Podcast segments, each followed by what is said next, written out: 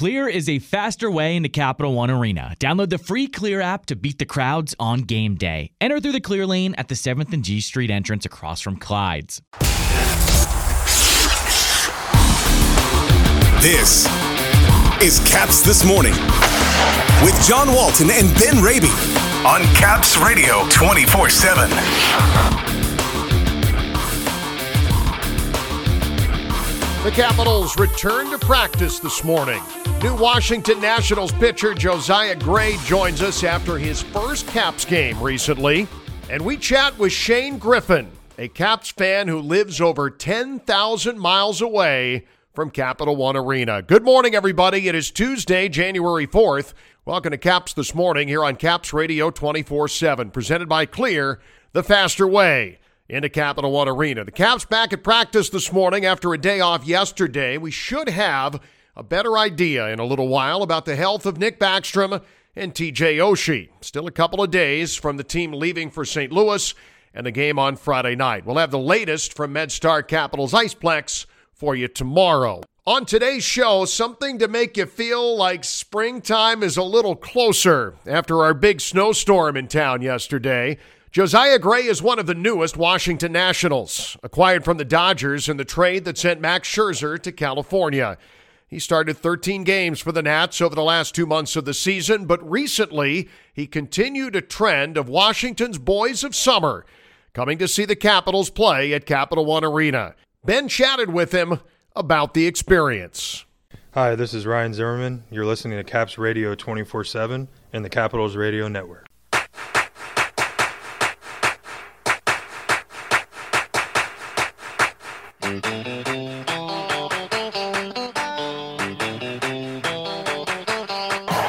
Gray with a fist pump as he departs the mound. He works out of his first big time jam. First and second, no outs.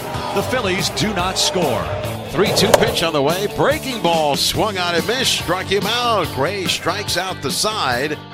All right, so you had an early birthday present about a week before Christmas, smack in the middle of your off season. You were back in Washington, and you recently took in your first Washington Capitals game. And did I see was it your first? Was this your first NHL game as well? Yeah, so it was actually my first NHL game as well. First Capital game, everything like that. So you've got roots in New York State, and outside New York City. Did you have some hockey fandom, or is the whole experience new for you?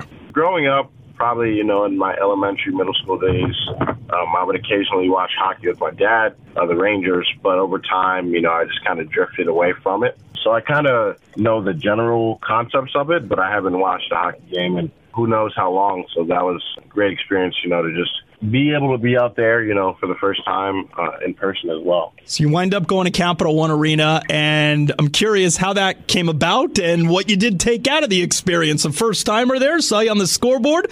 Looked like you were enjoying yourself, but tell us a little bit about the experience you had the other night. Yeah, it was a lot of fun. Um, you know, I kind of just wanted to do something different for the weekend. So my girlfriend and I, you know, we just got in the car and made a trip down to DC. Some of the PR people with the Nationals pre-lockout, you know, helped us secure some tickets.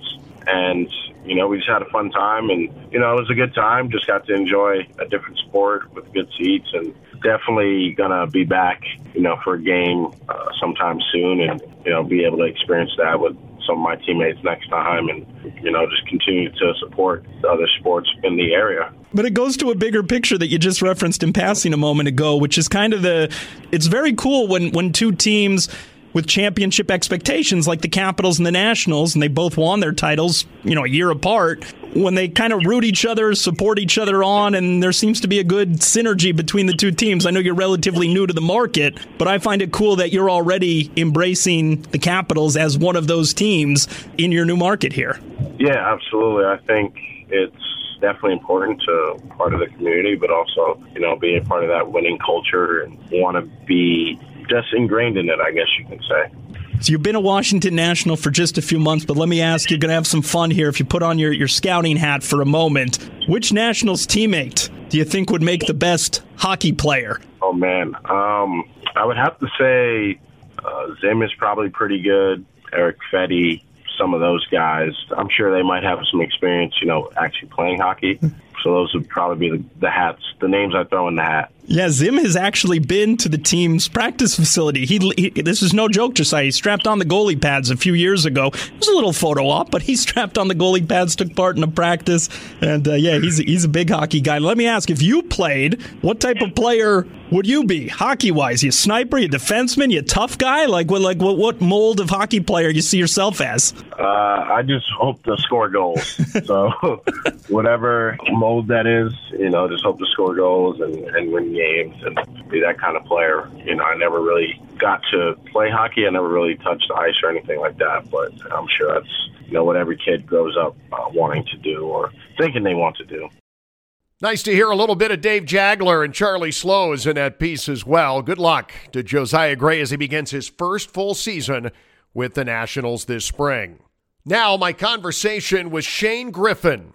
Shane is a high school teacher who lives in Melbourne, Australia, and he's in town for a few weeks here in D.C. watching his beloved Capitals.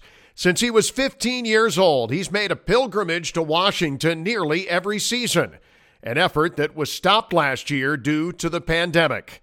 But Omicron is not stopping him. He's going to be in Minnesota on Saturday. He'll be at Capital One Arena Monday when Boston comes to town. He has dedicated his summer vacations, and yes, it's summer in Australia right now, to coming to the United States and watching the Capitals wherever they play. More than 10,000 miles from Capital One Arena to his hometown, Shane Griffin joins me right now on Caps This Morning. Shane, thank you so much for joining us today.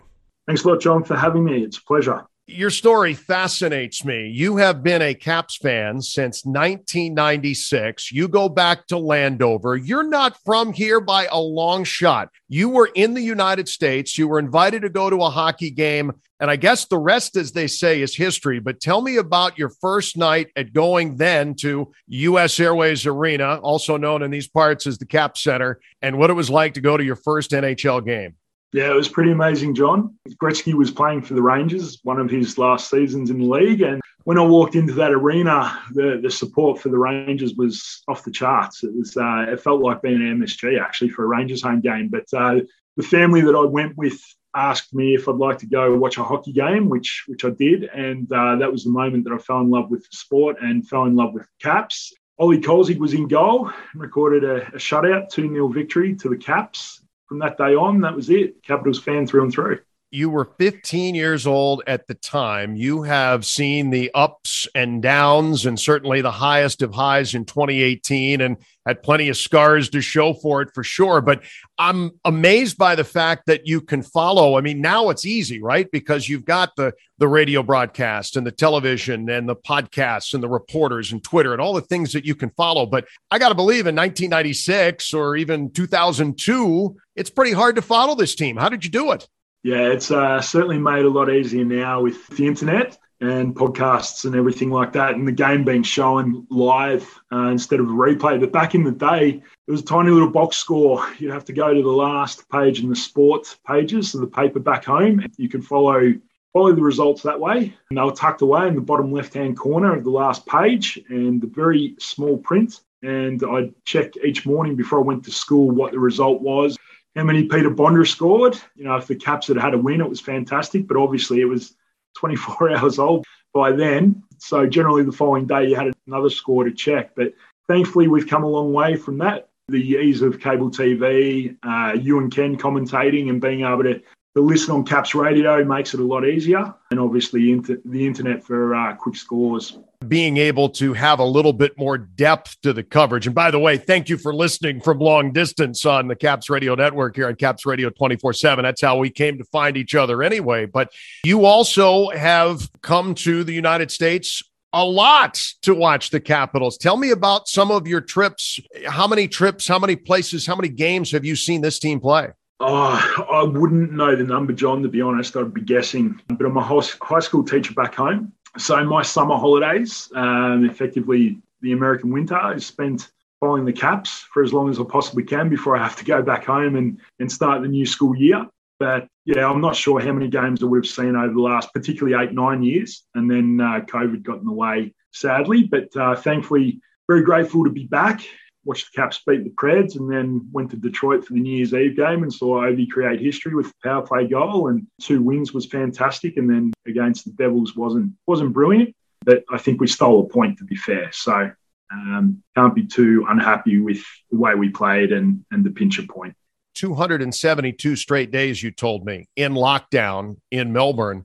And during that time, I mean, we had our own issues going on here trying to get through the bubble and then getting through a season without fans. But for you, I know that you were listening a lot. I know you were enduring a lot back home, but you weren't able to come here either. So the Caps from a distance and really not able to do a whole lot about it, had to be a really tough experience. Tell me what that was like.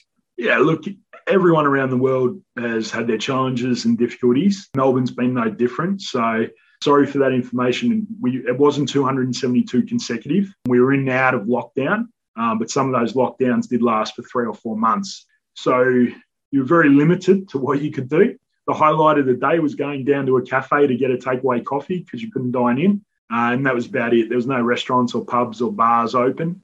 So the highlight of the day was grab a coffee, and then uh, generally puck drop was at 11 a.m. So I tune in to you and Ken and have a listen and follow the boys that way. Thankfully, there was hockey on, even though there were no spectators in the arenas. But uh, thank goodness for, for hockey and sport during that time because there there wasn't a wasn't a whole heap to look forward to, and particularly not being able to get over to the states and and watch the Caps play really made me understand how much I miss it. I'll never take the, the trip for granted again, to be honest. Sort of little things make you realise just how fortunate you are. But to have you and Ken calling hockey and, and JB and Locker on, on the TV for those TV games was was fantastic. Credit to the league for the, the season to continue, albeit a modified schedule. At least we we could get some hockey fix. So be forever grateful for that. Got my fingers crossed and toes crossed, John, that there, there won't be any more lockouts with arenas in the United States. I know that Canada's got a few issues at the moment, but hopefully can see a few more Caps games before I head back to Australia. For all of us, and certainly for you and your trip, let's hope that that's the case. I wouldn't be able to let you go here, Shane, without asking you about Nathan Walker, who kind of caught the imagination, I think, of everyone here. He didn't play a ton of games for this team. But, you know, when the prime minister is calling and congratulating him, I know it was a big deal back home, especially for those who follow hockey like yourself. What did it mean to you not only to see Nathan Walker make the NHL, but to do it in a Capitals uniform? It was amazing, John. Yeah, Nathan was born in Wales, but he calls he called Australia home. Uh, obviously, he played a lot of hockey in Europe and then came over to the States and is now with the Blues. But for him to be a part of that that cup run, particularly what he did to assist on that goal in the, the Pittsburgh series. And obviously, get past the demon as you you coined it at the time and and then go on and win the cup was amazing. So very proud that you know an Australian's played for the Caps, played as well as what he did, and and had an impact in such a big series and and a big game with with that uh, assist. So you know it's sad that he's not at the Caps anymore. Um, I've actually got a signed puck from Nathan that sits proudly at home. I wish him all the best at the Blues and, and hopefully he can have uh, a long career in the NHL. All right, last one for you, Nathan. Your top three favorite Capitals players of all time. I'm guessing number eight is involved in this mix, and Peter Bondra probably too. But give me three guys that just rank maybe a little bit higher than the rest in your eyes. Oh, that's so tough, John. Three, three's really, really tough. All right, we can go to uh, five if you want yeah, look, that, that might help a little more. Look, Ovi and, Peter Bondra obviously in that group, just absolutely unbelievable players. Schmitty was a favourite. Miss Nate, wish he was back in a, in a Caps jersey. So Nate would be included. Another guy, Michael Pivonka, was always a, a favourite of mine back in the day. And probably a little bit of toughness, Craig Berube. There you go. That'd be my five. So I know that'll differ to a lot of other Caps fans, but you know, I, I have my reasons for those five. You are going to be in Minnesota this Saturday, right? I will be in Minnesota. That's correct. So unfortunately, couldn't make the St. Louis game, but flying out of DC on Friday, and then we'll watch the uh, Wild game on Saturday, and then return for the Caps game against the Bruins at home, and then off to New York Islanders to see their new arena. I saw there, well, the last game that I saw at Nassau, um, Ovi actually scored a hat trick. We were 4 2 down at, at the start of the third, and that was a phenomenal experience. So looking forward to seeing UBS Arena. Hopefully, it's a bit of an improvement on Nassau, but uh, hopefully, it's the same result. That'd be amazing.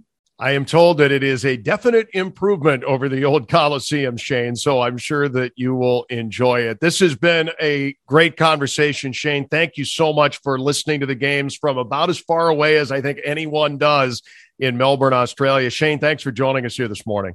Thanks, John, and thanks for your service to hockey, um, even stretching across the pond and, and a few more oceans and uh, all the way to Melbourne. Really appreciate it, you and Ken, what you do. No one at Monday's game against Boston will have traveled further to be at Capital One Arena than Shane Griffin, an incredibly dedicated Caps fan, and an honor to have him in town with us this week. That's our show for today. Capitals continue practice this week until a date with St. Louis on Friday night. Hope you can join us tomorrow. Alan May will be here from NBC Sports Washington. We leave you today with a listen back to Alex Ovechkin, breaking Dave Andreychuk's all time power play record Friday night in Detroit. Have a great Tuesday, everyone. Hi, this is Alex Ovechkin. You're listening to Caps Radio 24 7 and the Capitals Radio Network. Washington to the power play here late in the third period, trying to break a long drought. This would be a heck of a time to do it. Yevgeny Kuznetsov to Backstrom. Backstrom doesn't try to sauce pass there. Ovechkin just as the power play was coming to its end. The NHL is saying it's a power play goal, Ken, so we have seen history here tonight. Alex Ovechkin getting his 275th power play goal, and he does indeed pass Dave Andreychuk for most all time in league history. That 23rd goal, Ovi, they are marking that as a power play goal that puts you at number one all time, passing Dave Andreychuk. You've been at the top of a lot of lists. What does this mean to you to achieve this? Yeah, I mean, it's uh, great moment uh, for me, for the team, for the fans, for the game as well. And uh, now it's over and uh, we move on. Yeah, I mean, when you're sitting there on the brink for a long time, I'm sure you're anxious just to get get it done. It's not like it wasn't going to happen; it was going to happen, but it's nice just to get it done and then move forward from there. But quite an accomplishment. The league's been around a long time with a lot of great players, and you know, to be a part of that history is something special.